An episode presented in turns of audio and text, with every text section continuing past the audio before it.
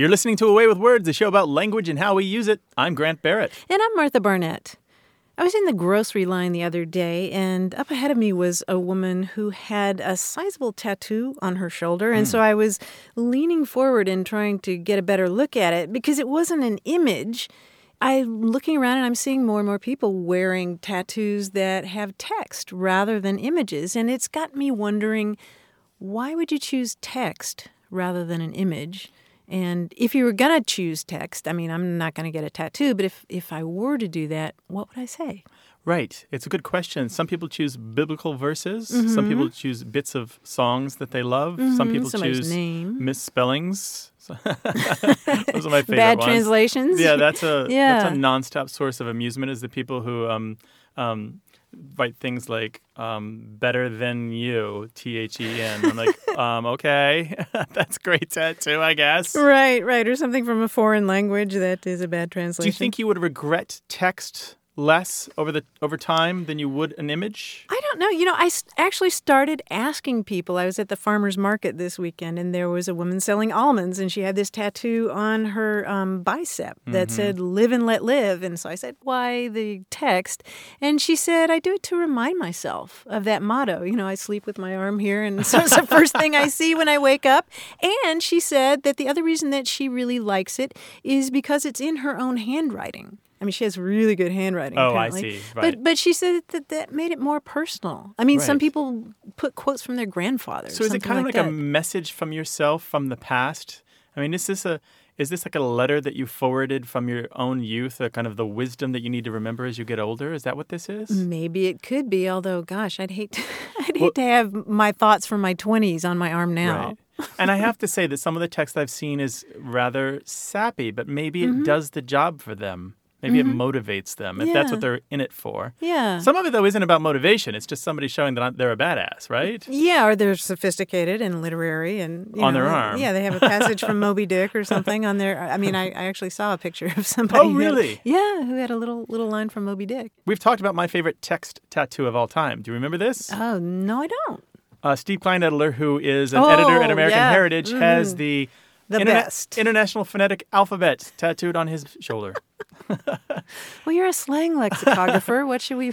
no, it's so passing though. I'd have to get it all lasered out every five years, uh, right? E, exactly. That's the thing. Yeah, yeah. With slang, I didn't think about that. But I mean, that's for me. I, I'm not sure what words I could commit to unless they were something like carpe diem. you have no or- tattoos. I have no tattoos have and no tattoos. plans to get any. Right. But if you were going to get one, is there something you could commit to? I'm not the guy to ask, but I think we've got listeners who could probably answer that question. Let's find out. If you've got a text tattoo or you're thinking of getting one, what did you choose and why did you choose it and where did you put it?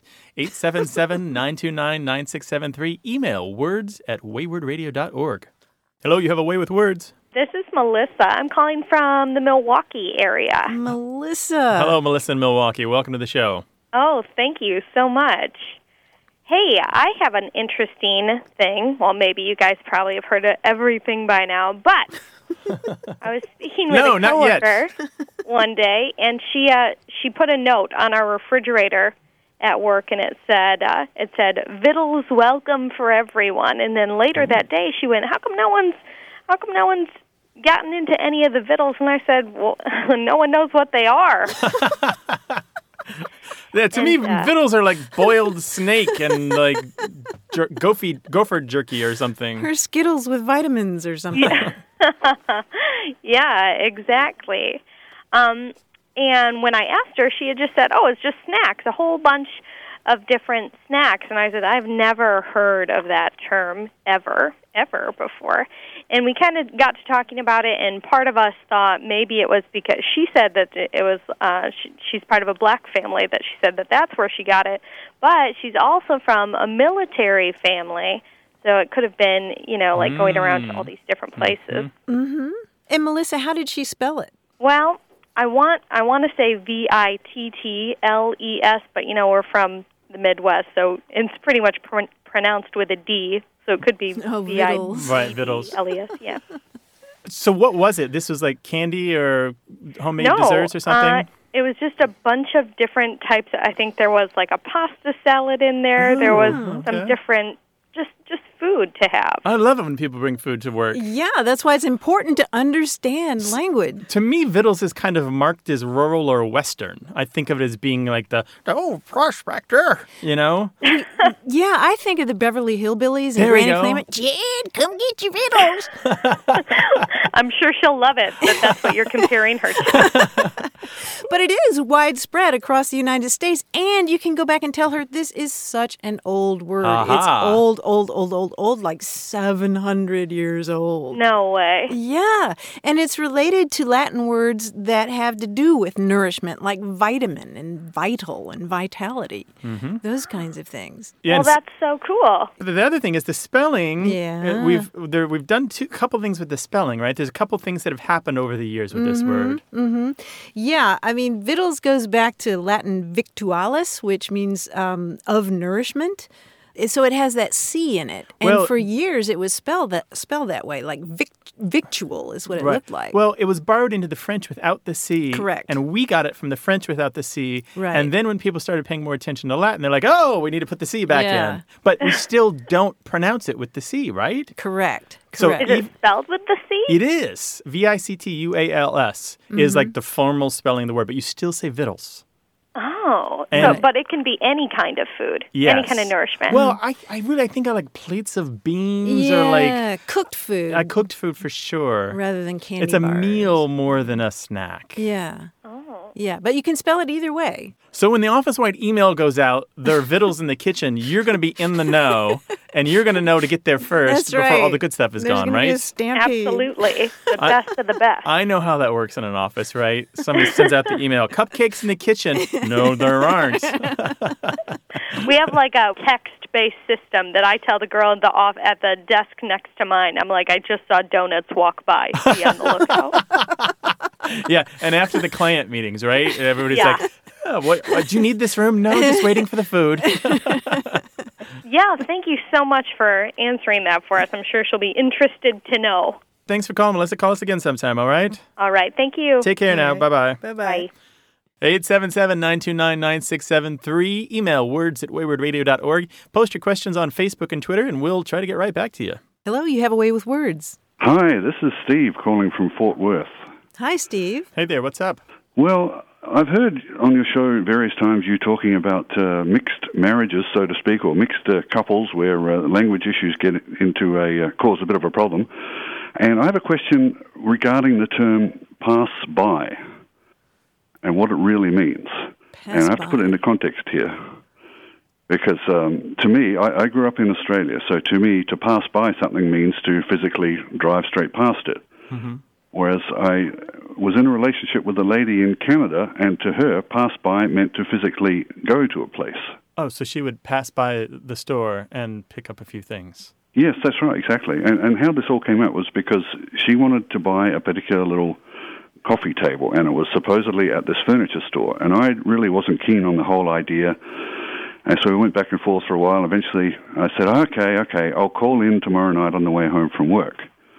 And what I meant when I said I'll call in meant was I will physically go there. She thought that I was saying I will telephone them to see if they have it. Oh. And, she, and she said, No, I don't want you to call in. I want you to pass by.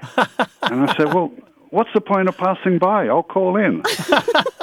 Because I thought she was saying drive past the store and don't go there. And anyway, this went on for about 15 minutes, and eventually we found out we were saying the same thing. And then to add insult to injury, she said to me, "Speak a the English," as if I couldn't even speak my own language. anyway, ha- have you ever heard of this issue before? Uh, you know, it's an interesting category of all the different ways that we say to go to a place. Yeah. Uh, and there's more than just the two, right? Sure. There's a ton of these. Um, uh, drop by is another one. I was going to say, yeah. We have so you said we call in, and you can either call in or call in at or call in on. You can call at. You can call by a place. You can drop by a place. You can drop by at a place. You can drop in, pass by, stop by, um, stop by, or, or stop in. Come past is another one. I think is that American Oh, South wow. where they say come past. Come past? I Um, don't know. to visit, that's definitely the American South. I've had somebody say to me, "Fall over." Why don't you fall over on Tuesday? And I thought, well, Fall why would I want to fall over? I've Yeah, never fall heard of over it. to my house. Call on, come round, come over. Yeah. Uh, that's kind of what you say when you're speaking to somebody and you want them to arrive, right? Yeah. Mm. To go by. There's one. This is I grew up with this in the Midwest. Sure. You go by the store. And it literally means that you go to the store, you park, you get out, you buy some stuff, get back in your car, and come home. It doesn't mean that you drive by and wave. Yeah, well, And that's I'm what she thought you were about some of those that you've just mentioned. I'm thinking I would have been confused by a lot of those. Yeah, and and they're they're very context sensitive, but it sounds like you guys hit the perfect storm of of con- context blindness, I guess, because it these phrasal verbs are kind of opaque to outsiders. They're very idiomatic, and they require uh, a long history of understanding in order to completely get them. Did you did this relationship last? Well, no, it didn't, surprisingly enough. Maybe communication was the problem. uh, but actually, one of the things I realized is uh, where I grew up, we talk in metaphors a lot. And Yeah. I think that's confusing to other people. And I hadn't realized how much confusion I was causing. Like someone said, Were you busy today? Oh, I was flat out like a lizard drinking. Nice. and then you know, and to me it makes perfect sense, but to other people it, it can be really confusing. And I, so I always was thinking, oh, this person doesn't understand me, but I, I didn't stop to think I'm probably talking in a very difficult to understand way. Sometimes. Oh no no no! It's very good. I, I think of Australian English like the part of the Wizard of Oz where the movie goes from black and white to color. So this is when this is when Dorothy comes out of the house and sees Munchkin Land for the first time. And you're like, wow! the land of Oz. Literally. exactly. Thanks so much for calling and sharing these stories. Uh, there- Oh gosh, English. I, I love your show. and I- English, I she is a mess. yeah, what you guys do. yeah, sure. Thanks for listening. Thanks for calling. We really appreciate it. Thank you, Steve. Thank you very much. Take care. Okay. Thanks. Ciao. Bye bye. Yeah, well, Steve described it as sort of what a mixed relationship, a mixed marriage. It Yeah, mixed, mar- mixed Yeah. linguistic marriage. Yes, yes. We'd like to hear more stories about that. You can call us at 877 929 9673 or send it an email to words at waywordradio.org.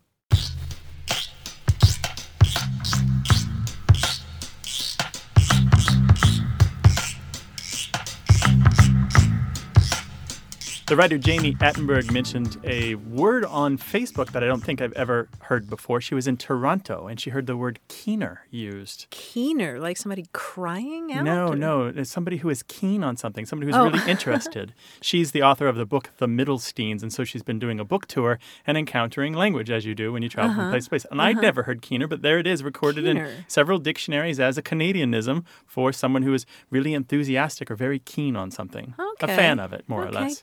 Keener. Keener, yeah. Sort of like the train enthusiasts are called. What are they called? Foamers? Foamers. foamers, that's foamers, what it yeah. is. Keeners and foamers. 877 929 9673. Email words at waywordradio.org. Lexically challenged, we can help. Stay with us. You're listening to A Way with Words, the show about language and how we use it. I'm Grant Barrett. And I'm Martha Barnett, and joining us on the line is John Chaneski from New York City. John, hello. Hi, Martha. Hi, Grant. Here I am. What's up, buddy? You got a puzzle? go. Got something for us? I love going to bookstores because you can just get lost and stumble upon all sorts of stuff.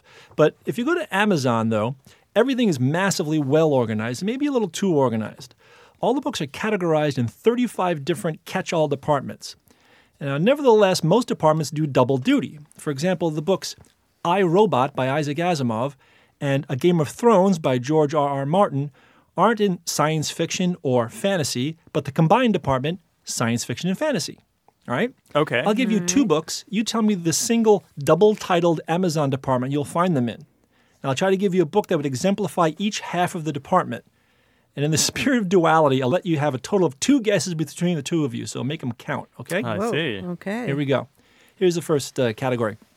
The books are Inside Scientology by Janet Reitman and Zen and the Art of Motorcycle Maintenance by Robert Pirsig. Self help. Hmm. Well, I don't know. Self help improvement? I don't know. Self improvement? No, that's now remember there's it's a double category. Oh, so it's something and something. There's a, there's ampersand in every one of these. So Inside Scientology and Zen and the Art of Motorcycle Maintenance. Self help and religion. I don't know. That's Well, more religion's guesses. one of them. Ah, religion and It's it's spirituality. religion and yes, religion and spirit, spirituality. Very good. Okay. Now we're, we'll be rolling now. Okay. Here's the next one Hack Attacks Revealed by John Chirillo and Kindle Fire Owner's Manual by Steve Weber. Computers and technology. Yes, That perfectly. good. Computers and technology is right. You can tell which part of Amazon I spend more time on. There you go. The Happiest Baby on the Block by Harvey Karp and Men Are From Mars, Women Are From Venus by John Gray. Parenting And and Family. No. relationships. yes, parenting Oh, and nice. relationships. Very good. Visible Learning for Teachers by John Hattie and Robert's Rules of Order newly revised by the editors. Education and reference. Yes, perfect. Education and reference. Well done. Barron's AP Biology 4th edition by Deborah Goldberg and The Joy of X by Stephen Strogatz. Science And and Joy of X. Mathematics. yes, Science and Math. Very good. go. All right. Ball 4 by Jim Bouton and The Warbler Guide by Tom Stephenson and Scott Whittle. Sports and hobbies. Sports and Outdoors. Sports and Outdoors. Yes, Mm. very good. Finally, The Catcher in the Rye by J.D. Salinger Mm-hmm. and The Perks of Being a Wallflower by Stephen Chbosky. Oh, young adult. That's the second one. Hmm. Blank and young adult. Kids and young adult. Children and young adults. Stuff you Go get little- assigned in high school. Go a little older. um, Adults older than and, young adult. Oh, adults and young adults. Oh, go in teens, between. teens and young adults. Teens, yes. Teens. and young adults. Oh, man. Well done. All right, John. Thanks. I hope everything's going well for you in New York City. Give our love to It the family. All right. Terrific. Will do. Thank you. You, you too. If you have something to share, a story to tell about language, you can call us at 877 929 9673 or send it an email to words at waywordradio.org and find us on our Facebook page. Hello. You have a way with words. Hi, Grant. Hi, Martha. This is Andrea calling from Renton, Washington. Hi. Hi, Andrea. How you doing? The question I have is I'm trying to figure out what to call this friend my mom has.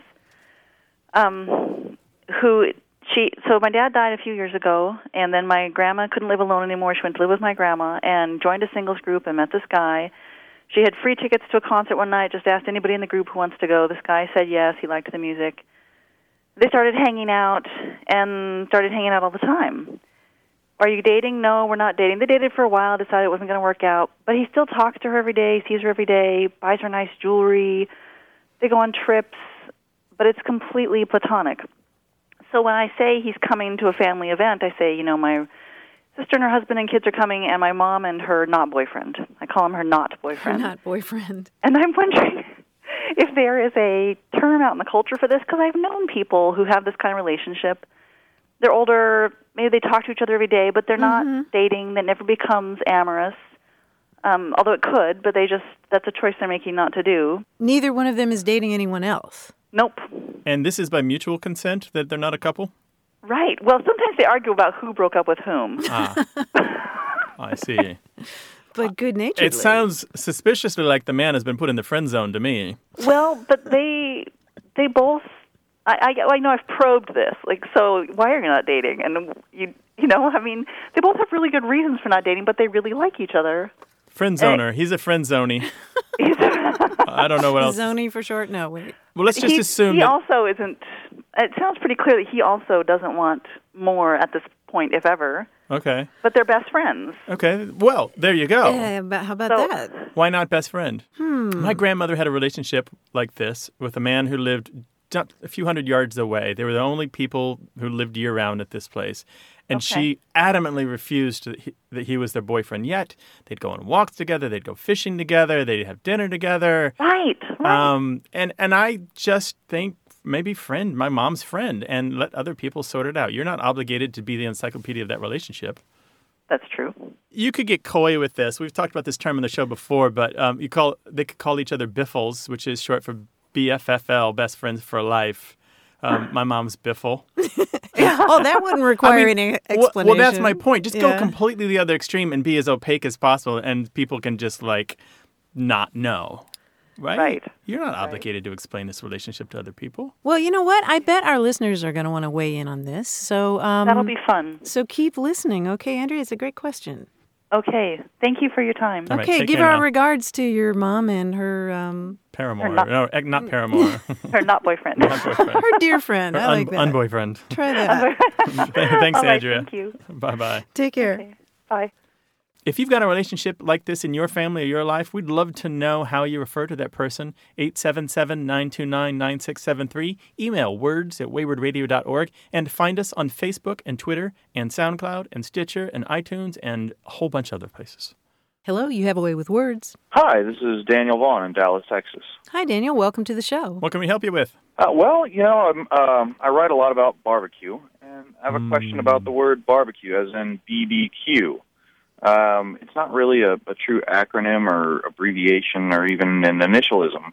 Um, when, when you see it in print, people just read it as barbecue, not BBQ, um, like like uh, barbecue being spelled out. Um, so, what word category does it belong in, and, and do you have any idea when it started to show up in our language? Why do you dismiss it as an abbreviation? Well, um, I, I guess my one question is if the word barbecue spelled with a Q came before BBQ being used um, being used in language. Yeah, I think barbecue with a Q U E was. Um, Yeah, it was earlier definitely Yeah, than than- the. It was definitely earlier than the BBQ as a way of saying barbecue. right. It, it is an abbreviation. Um, uh, BBQ is a kind of sophisticated form of clipping. Clipping is when you take parts of a word and you combine them together. Usually it's a, a compound that is forming a single word, for like physical education is clipped to form phys ed, or poli sci comes from political science and that sort of thing. It is unusual that we reduce it down to three letters, and also unusual that the Q successfully replicates the last syllable of the word, whereas the first B doesn't and the second B does. So it's kind of a mixed kind of abbreviation here. But it is really an exactly an abbreviation. Um, abbreviation is a broad category of a, a sort of word that we can reduce in size or length um, to better suit our tongues or fast speech. And do you have any idea when uh, BBQ started entering our language rather than just spelling out the word barbecue? Yeah, it starts showing up in the 1930s, probably in the West. It seems to come from um, the retail business, from restaurants and signage and that sort of stuff, menus. Um, it's not the kind of thing that probably popped up in the everyday writing of normal folk. Okay. So you can imagine the same way that you're more likely to see drive through T H R U at a restaurant or open all night N I T E. It's that kind of shorthand that uh, retail enterprises tend to do in order to fit a lot of content into a small amount of space. Yeah, well, that makes sense. Uh, the first time I'd seen it was showing up in newspaper advertisements, so it makes sense to shorten it to give yourself a little less room required for the word. So you're in Texas writing about barbecue. That's like your beat? Yes, yeah, I'm the barbecue editor for Texas Monthly Magazine. So Oh, wow. I drive This is around like- the state eating barbecue and I write about it. So this is like being the poet laureate, right? This is this is an ex- Texas. this is an exalted position, right? It is an exalted position. It is it is also one that comes with uh, uh, with a lot of complaints from other folks, just because I'm I'm one opinion, and there are certainly many uh, on the passionate. Oh, subject believe I bet. we know all about the Gotcha Gang, as William Yeah. Safire used to call them.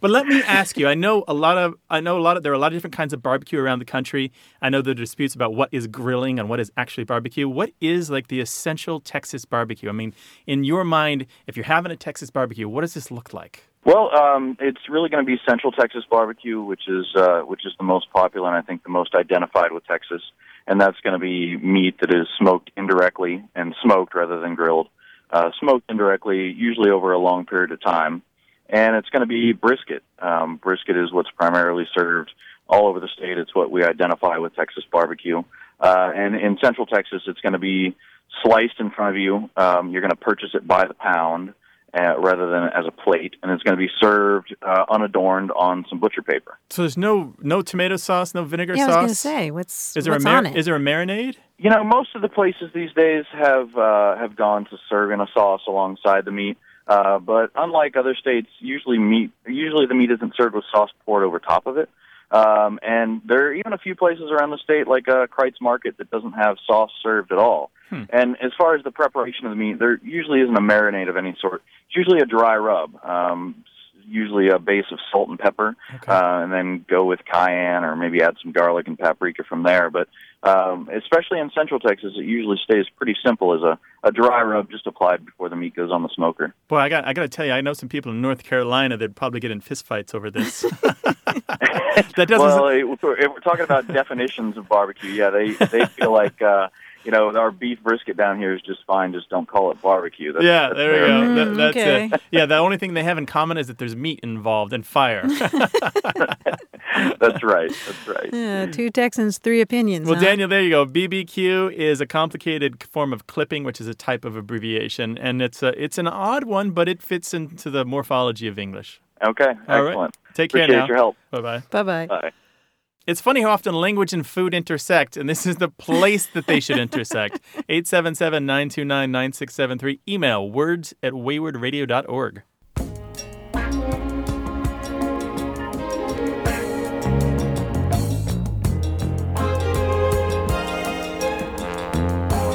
We are still hearing about our conversation about what parents say to children when they're standing between the parent and the TV. Mm-hmm. Oh, yeah. Tons of those. In fact, it brought out of the woodwork my brother.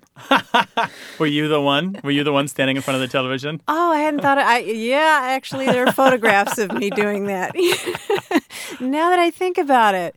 But no, my brother Wayne wrote me from North Carolina to tell us what our Aunt Mazo used to say. Aunt Mazo. Aunt Mazo, she's I feel like I know her. I know, right? Because you know her language. Wayne wrote me to say, when we got between Mazo and her TV, she would yell, I can't see you through your bay window. so almost all of these have to do with the kid not being as transparent as they think they are. exactly. And your bay window is sort of your gut. And um, Marvin Wayne tweeted us from Mexico and said there that if somebody's blocking the view, they say the equivalent of donkey meat is not transparent. Donkey meat is not Yeah. transparent. Very good. La carne de burro no transparente. Well, there's no end to it. What do they say in your house when somebody's blocking the view? 877 929 9673. Email words at waywordradio.org. Hello, you have a way with words. Hi, this is Jennifer calling from Baltimore. How are you? Hi, Jennifer. I'm doing well. Welcome to the show. What can we do for you? Well, I'm a tutor of adult learners of English as a second language. So, what I do with them is I read articles with them and we discuss our comprehension. And recently, a term came up that I had some trouble explaining to one of my students. And the term is less than as a way of describing someone's status or worth. And it's just less than without any following adjective or noun. Um, so it's not saying that this person is less than someone else or they're less than awesome, but it's just simply less than. Yeah, I actually have um, the sentence here from the article if you'd like to hear it. Yes, please. Well, first of all, I'll give you a bit of a background. The article has to do with how much attention women should give to dressing fashionably at work. And the sentence goes You can't just neglect your looks because that will be held against you. On the other hand, to be a fashionable woman, like Yahoo CEO Marissa Mayer, means taking the chance that you're going to be dismissed as less than. Dismissed as less than. Hmm.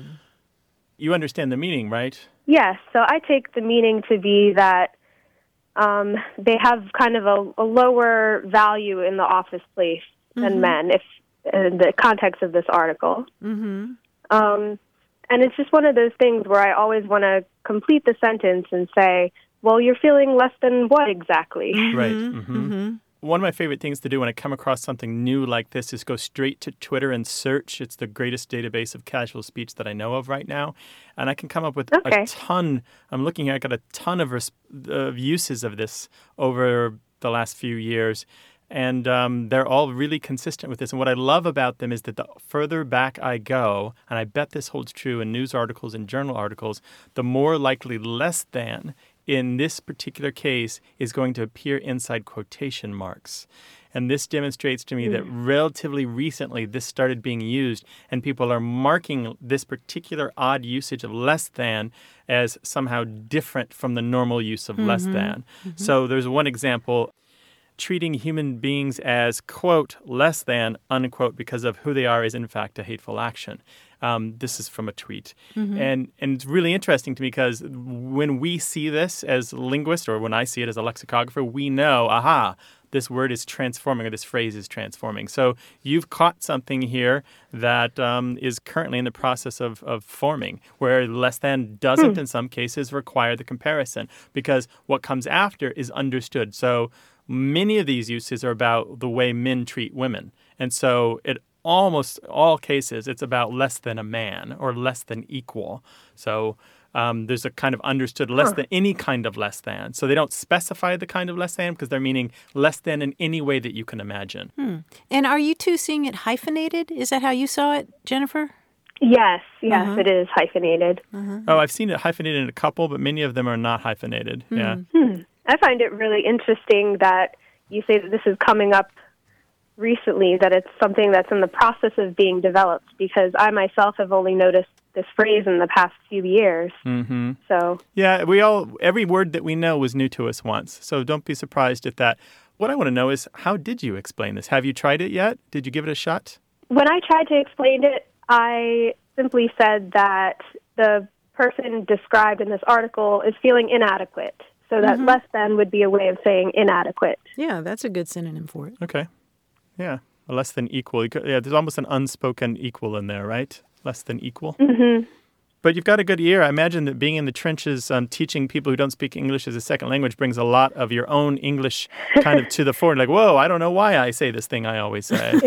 it certainly does, yes. Yeah, there's a great Latin proverb that goes qui docet discit, which is he who teaches learns, or in your case, she. Mm-hmm.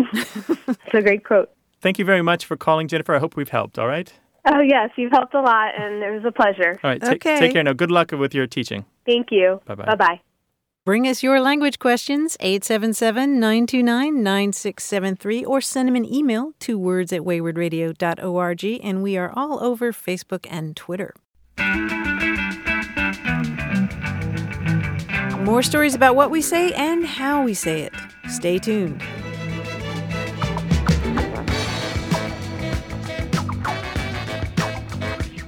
You're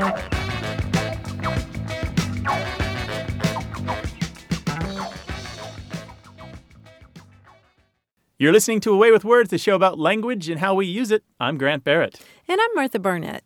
If you've spent any time at all around theaters, then you're familiar with some of the language of actors, like hit your marks, meaning stand where you're supposed to, and break a leg, meaning good luck.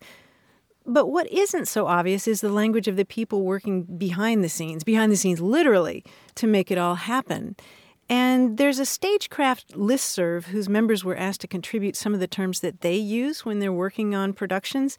And uh, Grant, taken together, they really give you a taste of what it must be like to be building a stage set and, and moving scenery around during a performance and taking it down. And it looks like some of that language varies from theater to theater, and it tells you what's important to them. For example, yo yo, slipstick, and guesser. Yo-yo, slipstick. I have no idea. None. No, slipstick. Is this something? You, I don't know. I have no idea. A tape measure. Oh, these are all the same thing. Ah, yeah. Yeah. How about that? ah. Lo- yo-yo, slipstick, and what? and uh, guesser. Guesser. Okay. Yeah, yeah, guess how, how long that is. And uh, lots of words for cordless screwdrivers like Zimmer and Wazer and Zeter, which makes sense, right? all have- onomatopoeic, right? Yeah, yeah, Yeah. they all have Z in them. And um, they they use language like lateral maintenance, which is like percussive main- Oh, maintenance. kick it, know? bump it. Yeah, kick it, bump it, hit it on the side like that. At least one person uses the expression crash tinkle tinkle moment. That's the moment at which a usually expensive piece of equipment meets an irresistible force or immovable object. Oh no, right. You can just hear that, right? Yeah, it goes from being really expensive to worthless. And another one I like that at least one theater uses is um, Nerney. And that's spelled N E R N E E or N E R N E Y. And the definition is an unknown but important appearing piece of metal or plastic. You don't know the source and you don't know what it is or what it's used for or what it's where it's from, but you do know that if you toss it out, it will turn out to be a little used but essential gadget from a critically important piece of equipment. if you keep it around, it will turn out to be utterly non-essential and will clutter the shop for all eternity. I have cabinets full of nernies. I have lots of them. I don't even have those strands of lights anymore, but I have the replacement bulbs. Yeah, exactly. I got a drawer full of Nurnies. Oh, Nurney, that one's Oh, going. my gosh. That one's going in the lexicon. Right? Yeah. The- it's essential when you don't have it, and it's unessential when you have Mm-hmm, it. Mm. Yeah. They talk about um, Iwo Jima-ing, a piece of uh, scenery. Oh, You so know, lifting it up with the yeah, ropes and people underneath, yeah, Iwo Jiming it. Yeah, yeah. great stuff, right? Yeah, it makes a lot of sense. I love this language. And of course, that's a creative enterprise, so they're probably going to have just a little better class of slang than other folk. Right? Yes, yeah. What do they say in your business? What's the behind the scenes lingo that the rest of us don't get to hear? Try us out. 877 929 9673. Email words at waywordradio.org. Hello, you have a way with words. Hello, this is Brian Stark calling from Tucson, Arizona. Hi, Brian. Welcome. How you doing? Good. How are you guys? Great. What can we help you with? Well, I have an unusual pastime that has led to a very interesting question, I think. Uh, I like to run across entire states, so I go for like a 500 mile run every once in a while. What? So, What? You're Forrest Gumping it, is what you're saying. Yeah, I am gumping it. Yeah, I've been, I've been gumping it for 31 states now. I'm trying to cross all of them. 31! Oh, wait, oh, wait, so you go east to west? Because, like, when you get to California, the north south, that's kind of a run. yeah.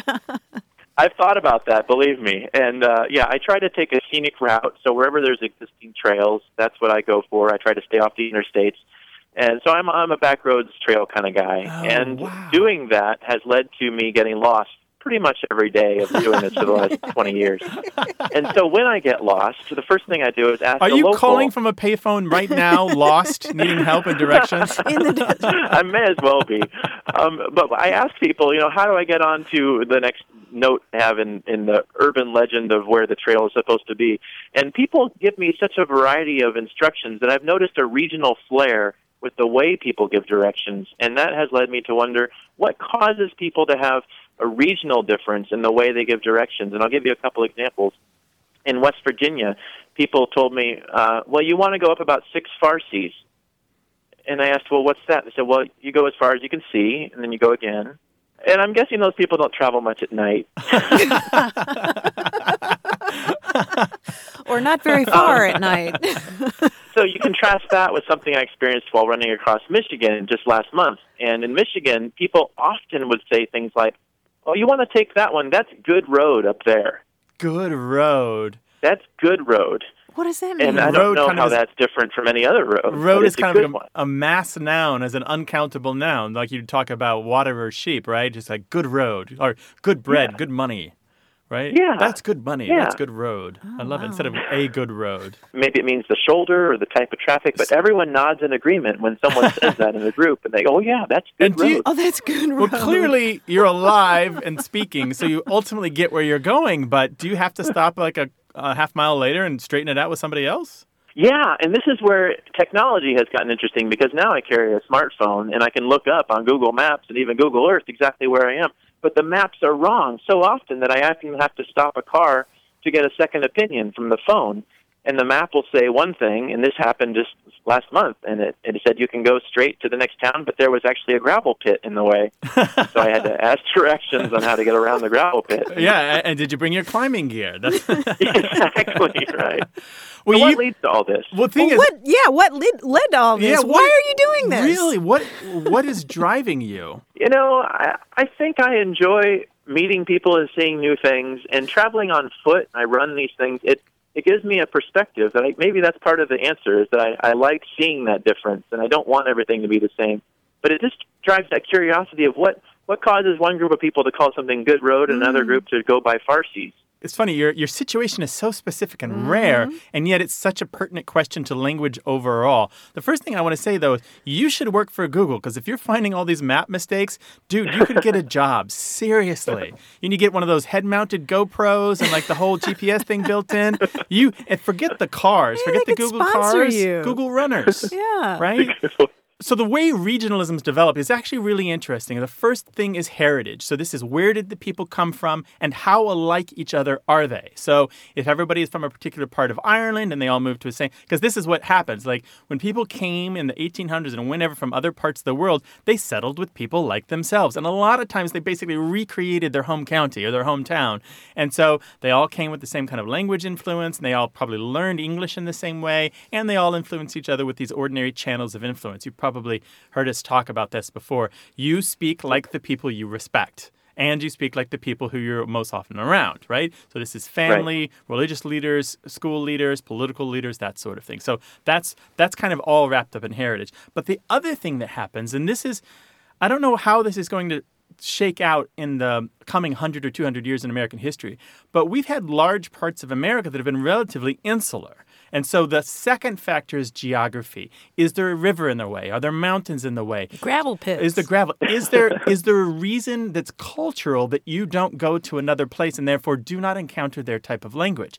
For example, um, the the utterly arbitrary geopolitical borders that separate Canada and the United States actually do separate to a degree the language because if you're in Canada, you are not very likely to go to the United States and therefore unlikely, even though they might even just be a few miles away, to encounter their variety of English. And so you'll get an increasing separation, increasing forking of the, the language, even just a few miles apart.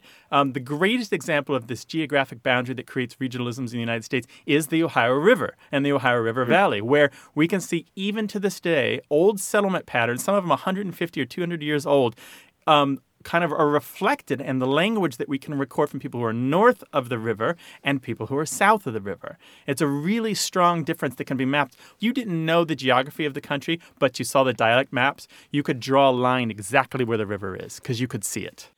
Let me ask you, as a, a man who's done so many states, you said 31 states? Yes. You've run across 31 states. Do you have a website? Go ahead and mention it on the air and maybe people can check it out. Absolutely. I am statesrunner.com. S T A T E S R U N N E R dot com, statesrunner.com. Well, I got to say, this is a great question, Brian. I love what you're doing. Please keep us up to date on your travels, all right? You bet. Thanks so much, guys. Take care now. All right. Bye-bye. Take care. Bye now. We love talking to you. We want to hear your stories. What are you up to? 877 929 9673. Email words at waywordradio.org. Find us on Facebook and Twitter and SoundCloud and iTunes.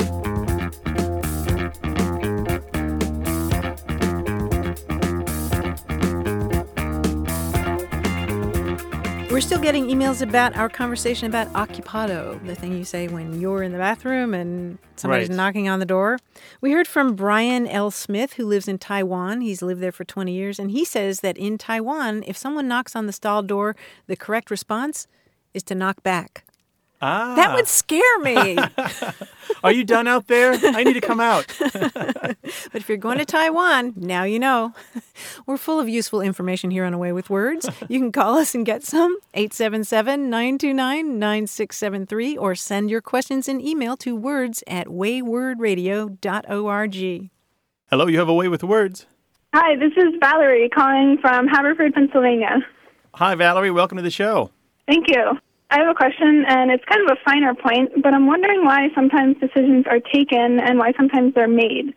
Um, because for me, it feels natural to say, I made a decision to do something, but once in a while I see or hear a construction along the lines of, like, for example, uh, the decision was taken at the highest level. And I did a little bit of internet search that suggested there might be a British American divide.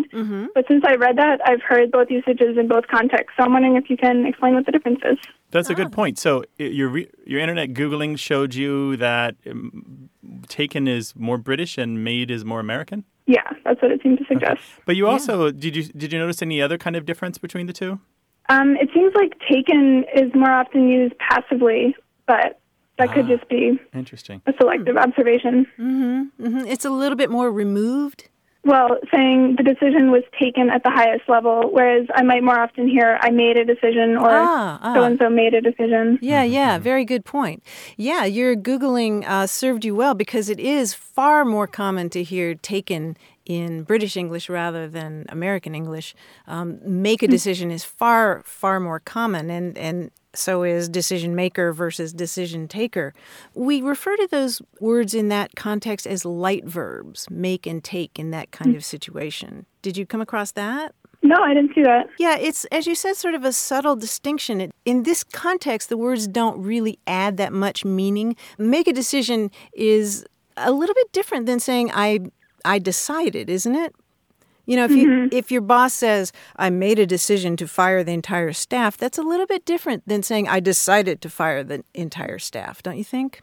hmm Yeah. Yeah, and I'm thinking Subtle, but yeah, a difference. Exactly. Yeah, it's very subtle, and I think the fact that that those are both light verbs, make and take, in those situations, um, may be why they're they're two different ways of saying it.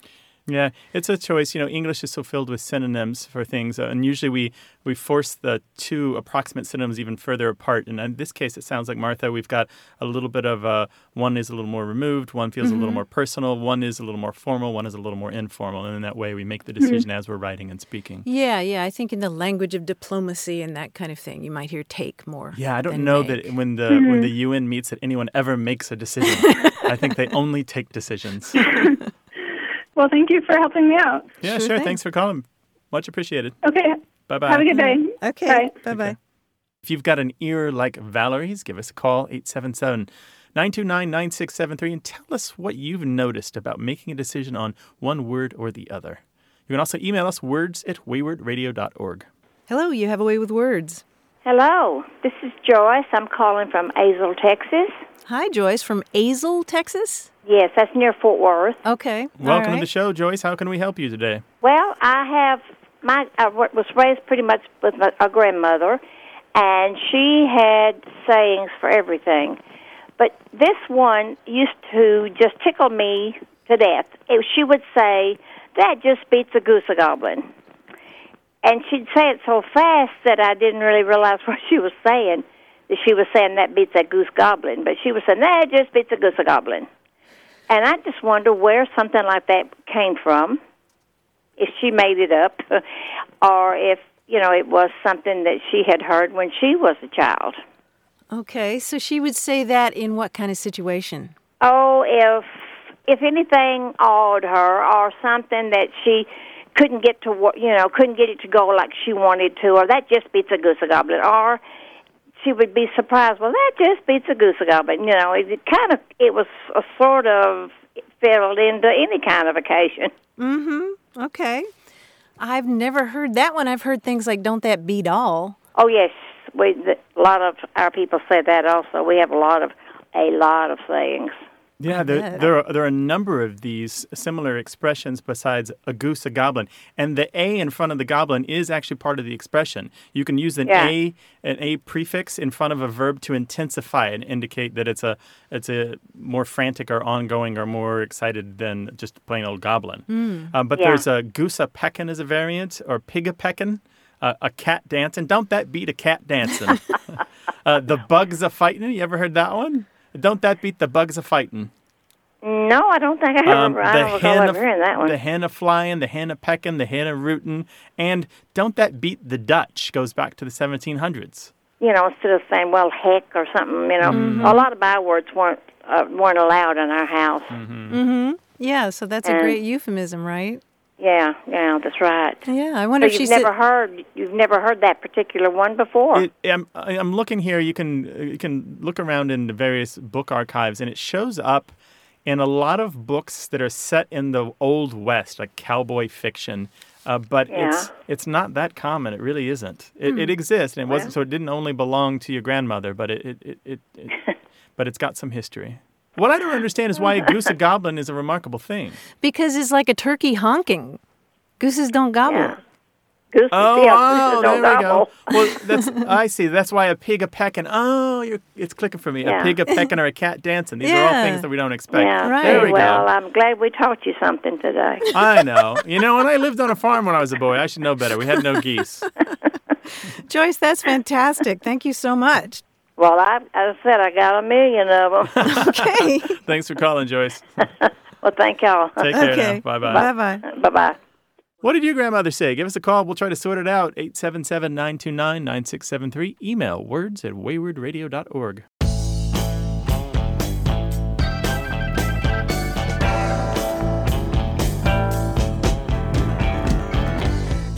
I don't follow sports very well, but I like a new word I heard. Mm-hmm. Apparently, in the English speaking world that isn't North America, Yes. they sometimes jokingly call American football hand egg. Because Hand egg. yeah, it's a joke because they have their own football, which is Uh-huh. our soccer, and they don't like calling our football football because it's very unlike Oh, their sport. So they jokingly call it hand egg. Hand egg because of the shape and Yeah, 'cause because that's right. You hold it in your hand. It doesn't involve your foot, and it doesn't look like a ball. It looks like an egg. It's a hand egg. I like that. Hand egg, American hand egg.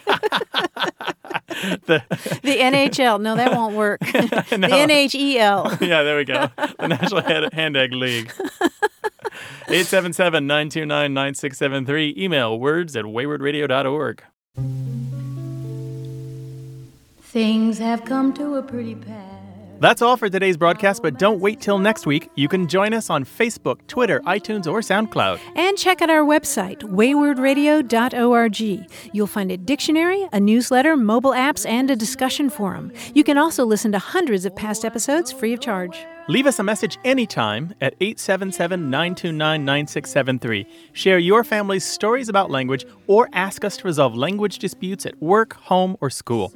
You can email us. The address is words at waywordradio.org. Our senior producer is Stefanie Levine. The show is directed this week by Mark Kirchner and edited by Tim Felton. We have production help from James Ramsey. A Way with Words is independently produced and distributed by Wayword Inc., a nonprofit supported by listeners and organizations who believe in lifelong learning and better human communication. We're coming to you this week from the Recording Arts Center at Studio West in San Diego, California. Thanks for listening. I'm Martha Barnette. And I'm Grant Barrett. Take care. Sayonara. You like tomato and I like tomato. Potato, potato, tomato, tomato. Let's call the whole thing off. But oh, if we call the apart. And oh, if we ever part, then that might break my heart.